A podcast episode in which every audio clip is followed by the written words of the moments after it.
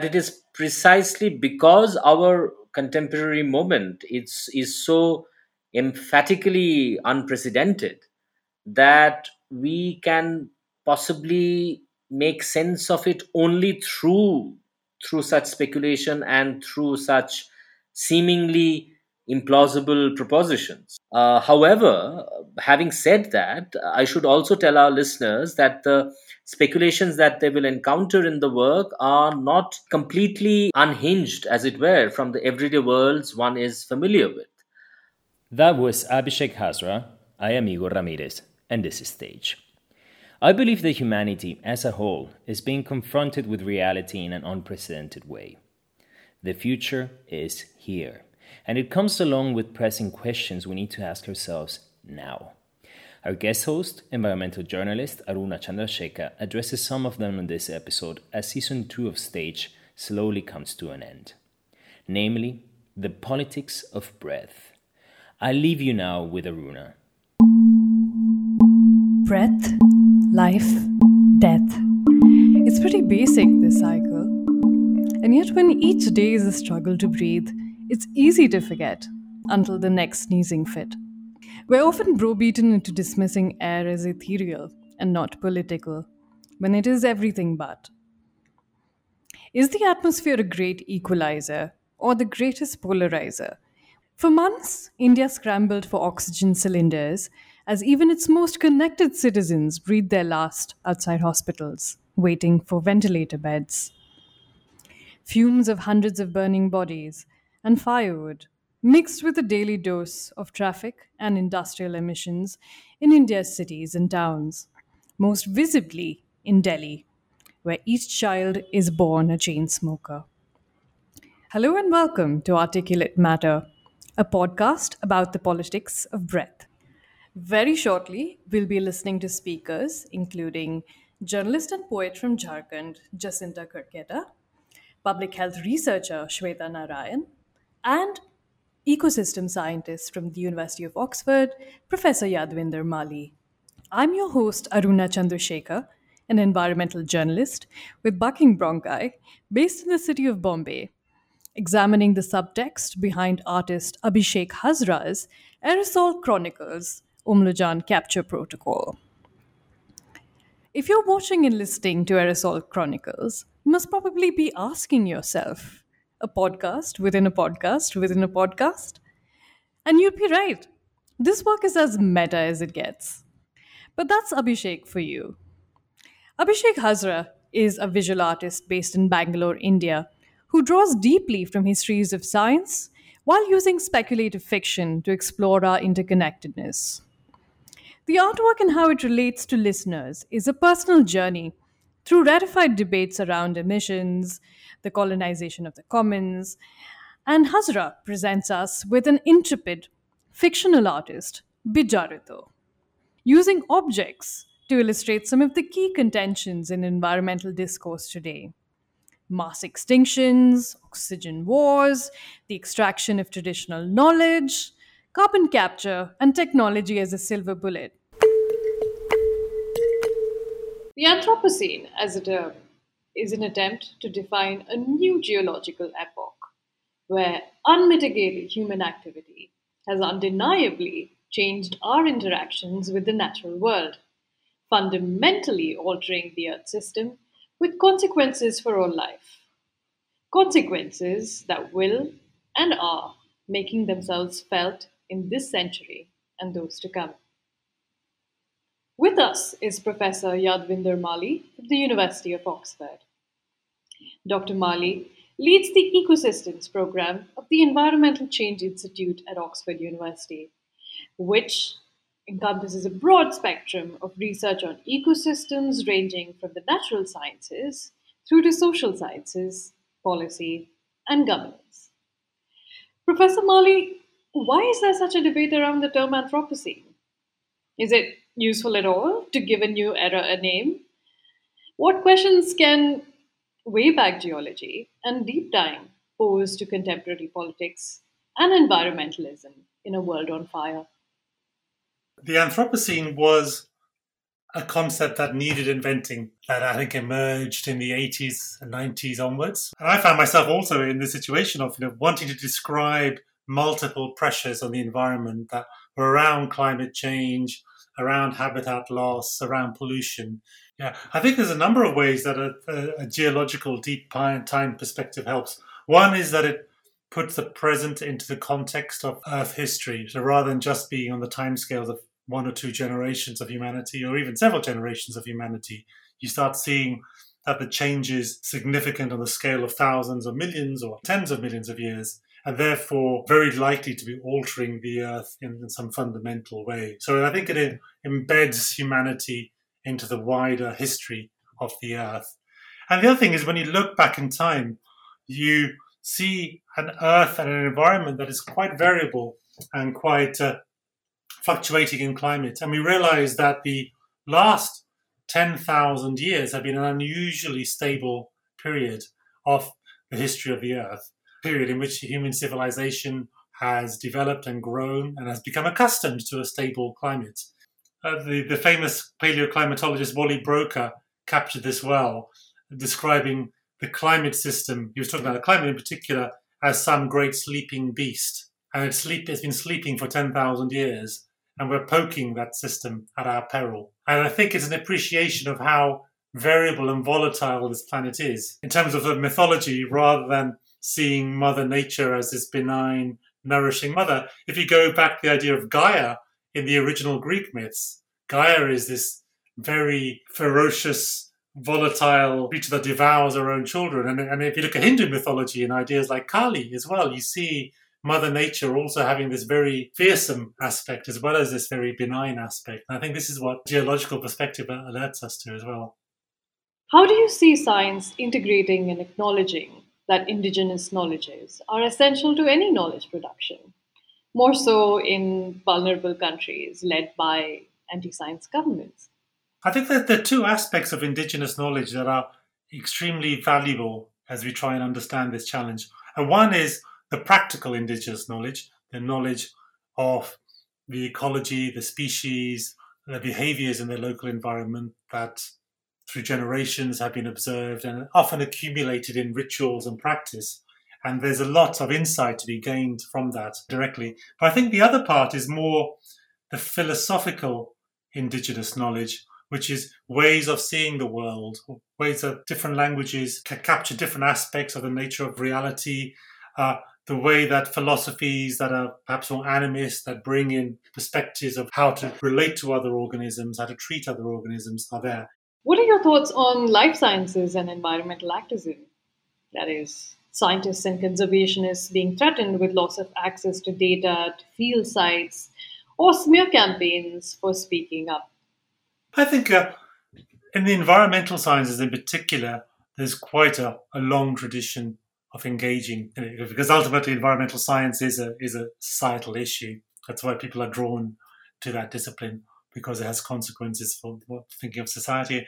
I, th- I, think that's where the real work is because I think uh, now the issue is not lack of scientific knowledge of the environmental challenge. There's enough. There's, there's more to find out, but we know enough.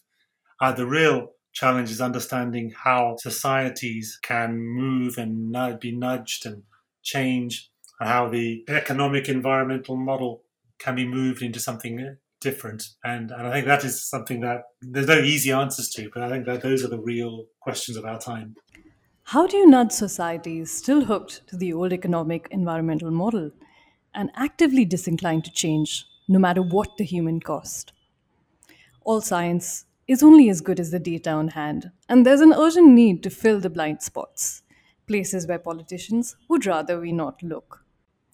Shweta Narayan is an environment and public health researcher who works with healthcare without harm. In the last several years, she's helped Adivasi and Dalit communities monitor the unmonitored, the health impact of industrial pollution, and especially the fallout of India's addiction to coal. From the ever widening mines of the central Indian state of Chhattisgarh to coastal villages in Chennai's first ward that are submerged in coal ash This is research that has helped draw a line in the sand. India's green courts were forced to sit up and take notice of this damning evidence. After years of protests and litigation by communities striving for environmental justice. Shweta, you've been such a strong independent voice in public health, especially looking at the impacts of industrial extraction, be it in Bhopal, Chhattisgarh, or Chennai. What do you see as connections between caste, climate, environmental, and health crises? I would just say that the marginalized communities anywhere in the world and in India, and when, when I say marginalized, I mean economically, socially, and politically. And mostly, then there are communities that are from backward class or uh, SCSTs, scheduled tribe and scheduled caste. These are the communities that are worst hit, be it the climate uh, issue, the environmental um, problems or any of the pollution related or developmental related problems. It is environmental racism. In the in the north you will find uh, people of color being most marginalized or have or, or live around the most toxic facilities uh, most uh, poisonous um, uh, facilities. In india you will see people from sc st or obc communities that are the recipients of the most toxic most uh, untested technologies in, in, in a lot of sense uh, when it comes to industrialized projects. Just to give you an example, I mean, in, in any city, look at any city, how the city develops, and look at the garbage dumps of those cities. They would not be in the most influential part of the city. Like, for example, in Chennai, the garbage dump is in the northern part of the city in a place called Kodungaiyur, or in the southern part of the city in a place called Pallikaranai. It is not in Poes Garden where our late chief minister used to live. It is not in Besant Nagar, which is one of the upper class communities in, in the south uh, suburbs. Earlier it was suburbs, now it's almost very much part of the city. But it's it's all always the, the dirtiest facilities, the dirtiest um, technologies, the dirtiest industries are always in the margins. Because uh, I think uh, the the thinking of the policymakers, the perverse thinking of policymakers, are these places are. I mean, they can be sacrificed. These are our sacrifice zones for development and when when you interact with those communities uh, they are actually told that these these industries will bring in development but for the sake of development their contribution would be the quality of the air or the quality of their lives. How do you see the current situation unfolding in India's industrialized hinterlands, especially given the chasm between medical infrastructure and development promised over the years? Do you think it's fair to apply the term environmental racism or casteism in India? And why is public health only entering the conversation now? In fact, what COVID crisis, uh, the way it's unfolding in the industrial hinterlands in India, is also a, a curtain raiser for what the climate crisis or whatever we think of a, of a climate crisis would be like in all these marginalized areas. Now, for example, in Bhopal, now, Bhopal is still the world's worst industrial disaster. It still has survivors who have not been uh, provided the basic life with justice and dignity. The area is still contaminated. People are still exposed to poisons in their ground and in their water. All these issues, even after 37 years now, remains un- unsolved. Now, the gas survivors we knew that were more vulnerable to even uh, a pandemic like COVID. What was the preparation? Nothing. There were deaths that were happening on a daily basis in double, triple digits and they did not get the attention. I mean look at the coverage that delhi has gotten. And for that matter and that kind of unfortunate media attention even with the air pollution crisis people only talk about delhi as if delhi is the worst polluted area. It is no doubt about it that the pollution levels in delhi is high.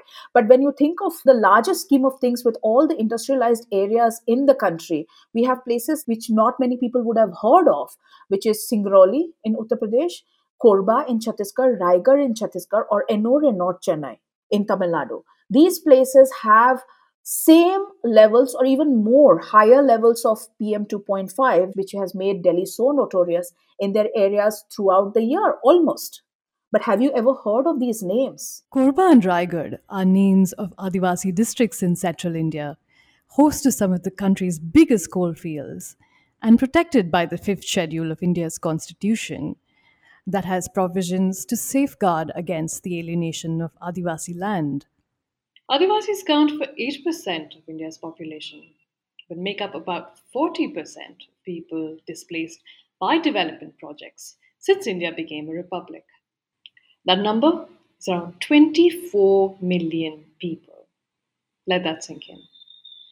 That's roughly the current population of Australia.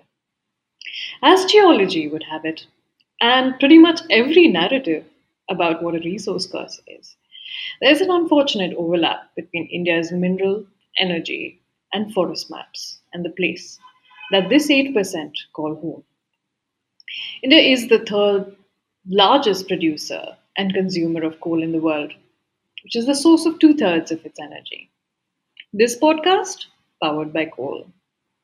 If you're listening in on your phone from India, probably powered by coal too. It really is around us, um, but many of us fail to acknowledge the origins of coal, of steel, of aluminium, of limestone, and the ores that lives and forests are felt for, so that we may build and run our cities and benefit from development that others are forsaken for. Through the pandemic, when most of India's big cities gasped, oxygen was dispatched from the eastern and central parts of the country that have traditionally been forsaken for steel and coal plants. The impact of the pandemic on them is barely visible because of the tyranny of distance that many media people like to call it, used to stories being framed in political corridors of power by those proximate to mining interests. At a time when coal should be going out of style and when the economy is on a serious downturn, India still can't seem to get enough of it, even when studies show that there's no demand for more. Jacinta Kerketta is a writer, poet, and journalist from Jharkhand's West Singhbhum district. Her village is very close to the Saranda forest, the biggest sal forest in all of Asia. Once prime elephant habitat, the forest is now being fragmented and carved up into iron ore blocks, while its original inhabitants must prove their constitutionally guaranteed right to dissent and say no to these plans.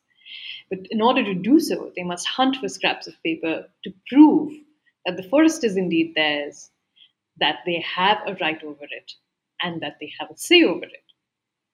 Jacinta's poems capture the anger and rage of young Adivasis lured and failed by a system that has only brought dust and ruin and taken away land. As a poet and journalist who has spoken out about the connection between caste and extraction, how do you see the current situation unfolding in Jharkhand and the overlap of land, pollution, and COVID crises? Whenever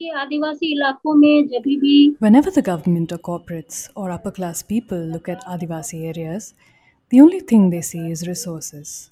How can resources be looted from these districts? The kind of people in this country who place their rights above all others wonder how they can trample on the rights of others. Whoever is part of a marginalized group in society, be it Dalit or Adivasi, whenever they're approached in the name of development, they're first evicted and displaced for resources.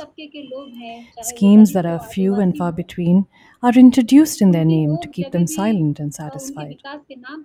Adivasis who live in the interior regions are hunted down for access to their resources, and at some level, caste and class are at work to make this happen. This mindset 100% works in their favor. When people on top, when they feel they have violated us or ask themselves, what are we doing? That's when they bring in schemes in the name of the environment, in the name of Adivasi development or Dalit development, or bring in some project in an affected district. But the perspective of Adivasi life that is never supported by the mainstream, they're unable to understand it. Adivasi struggles are not just fights about our identity, but to save the whole environment, the whole country, and the whole world. Even in disparate struggles in different pockets of the country, the goals and the perspective are comprehensive and holistic, but people are unable to understand this. Especially in these COVID times, we try to ask this development you talk about in the end, where has this led you to? People are starting to understand how important it is to protect the environment. You might have air to breathe, but if your body has lost its immunity or its ability to breathe that air, then whoever benefits from class or caste or the loot of resources, there is no meaning. A lot of people's eyes are opening, and the Adivasi, the issues he has been talking about for so many years, Now, these issues are what people the world over are trying to loudly raise their voices in protest against. But if you see that, the Adivasi life perspective, even after talking about it for decades, they're never given the credit for it. That we have taken this from Adivasi areas or we have learned this from the Adivasis. This is another appropriation in the name of saving the planet. And this also is rooted in mainstream mindsets that doesn't go away so easily. This way, if I look at class struggle or caste struggle, or development in the name of uprooting Adivasis, displacing Adivasis, or looting Adivasis, this dark history continues. After us, you people have started talking about Adivasi issues. But now, upper class, middle class people are starting to understand the core values of what Adivasis are talking about and fighting for. And now everyone is talking about their issues and standing with them. I think the fight of Adivasis is therefore not only about their own identity, but it is also a fight about larger things.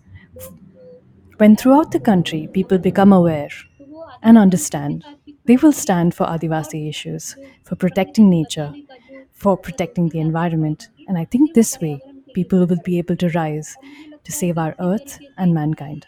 जागरूकता के साथ धरती बचाने का भी और मानवता को बचाने का भी Jacinta, do you think it's fair, with what you've seen, with what you've experienced, to apply the term environmental racism or casteism in India, especially with respect to Adivasis and Dalits who live in resource rich regions? पता नहीं अ, कौन सा label वो सही है मुझे Whenever you snatch the resources of Adivasis, the responsibility of any mining company to make this land cultivable again or to restore the environment, that has never happened. Whatever benefits you can get from minerals, whether snatched in the name of national interest or development, or whether it's rooted to giving facilities for people living in the cities. But Adivasis and Dalits who live there, the worst impact has always been on them. Because they live in the mining districts, they have to bear the pollution burden, they have to endure their entire lives becoming a living hell. When people talk about development in this country, they forget that Adivasis and Dalits live in this country.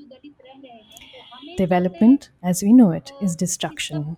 These hazards from mines, factories are largely borne by Adivasis and Dalits. I do feel that this is a kind of apartheid and discrimination, that the kind of development we are seeing is definitely racism. And this continues unabated. It has settled in the mindset that these are the people who will suffer and bear the destructive side effects of development. है पूरे देश में उन, उनकी उनकी उनकी उतनी परवाह नहीं होती है I often feel that there's a lack of stories and an appropriation of narratives or the romanticization of Adivasi struggles without an appreciation for the art, politics, or mythologies of Adivasi resistance. And it's something that I feel even I'm guilty of. How do you see this play out? And how can these imbalances be corrected? Media भी main stream के हाथ में है The media is in the hand of the mainstream, and reading and writing culture is also in their hands. Their mindset of who we are writing for infiltrates their perspective on Adivasi issues. If their mindset is that they're writing for the upper class or for the cities, the perspective is top down and not bottom up. Not let us understand how Adivasis are living or what they are feeling.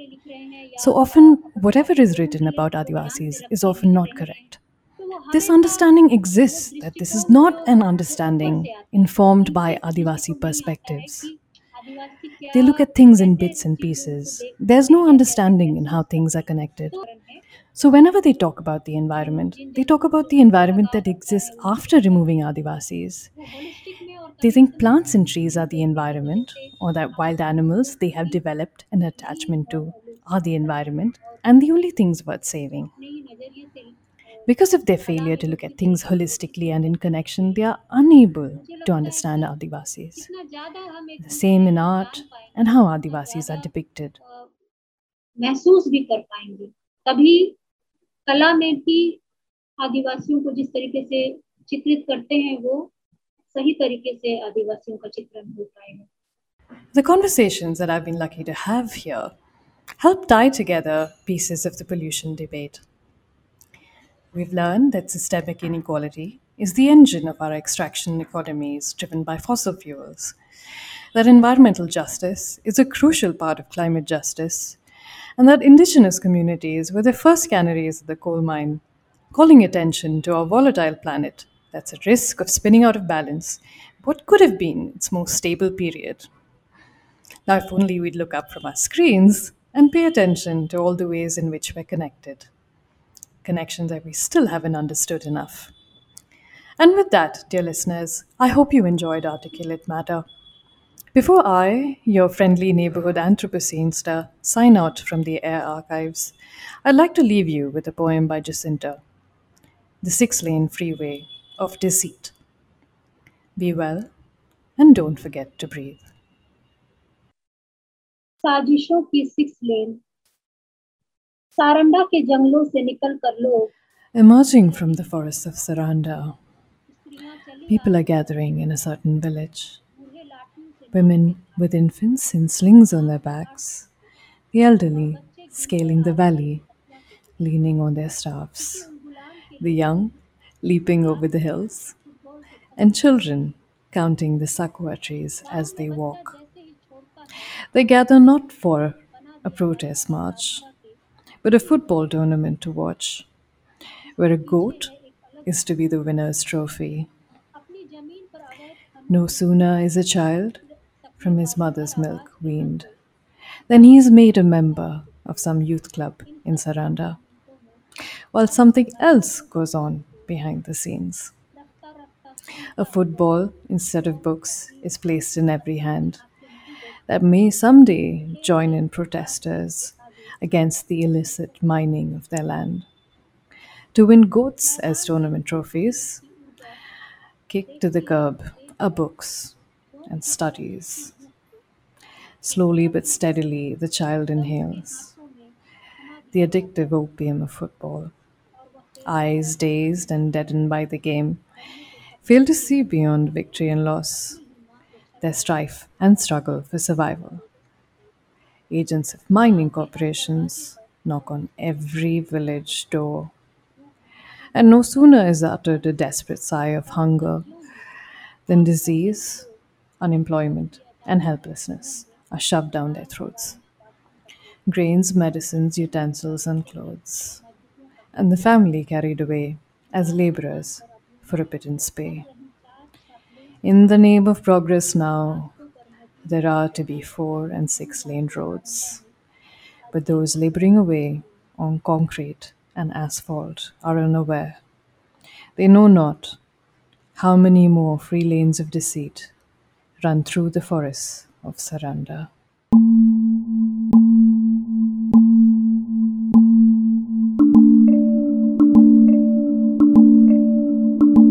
Today's artist was Abhishek Hazra.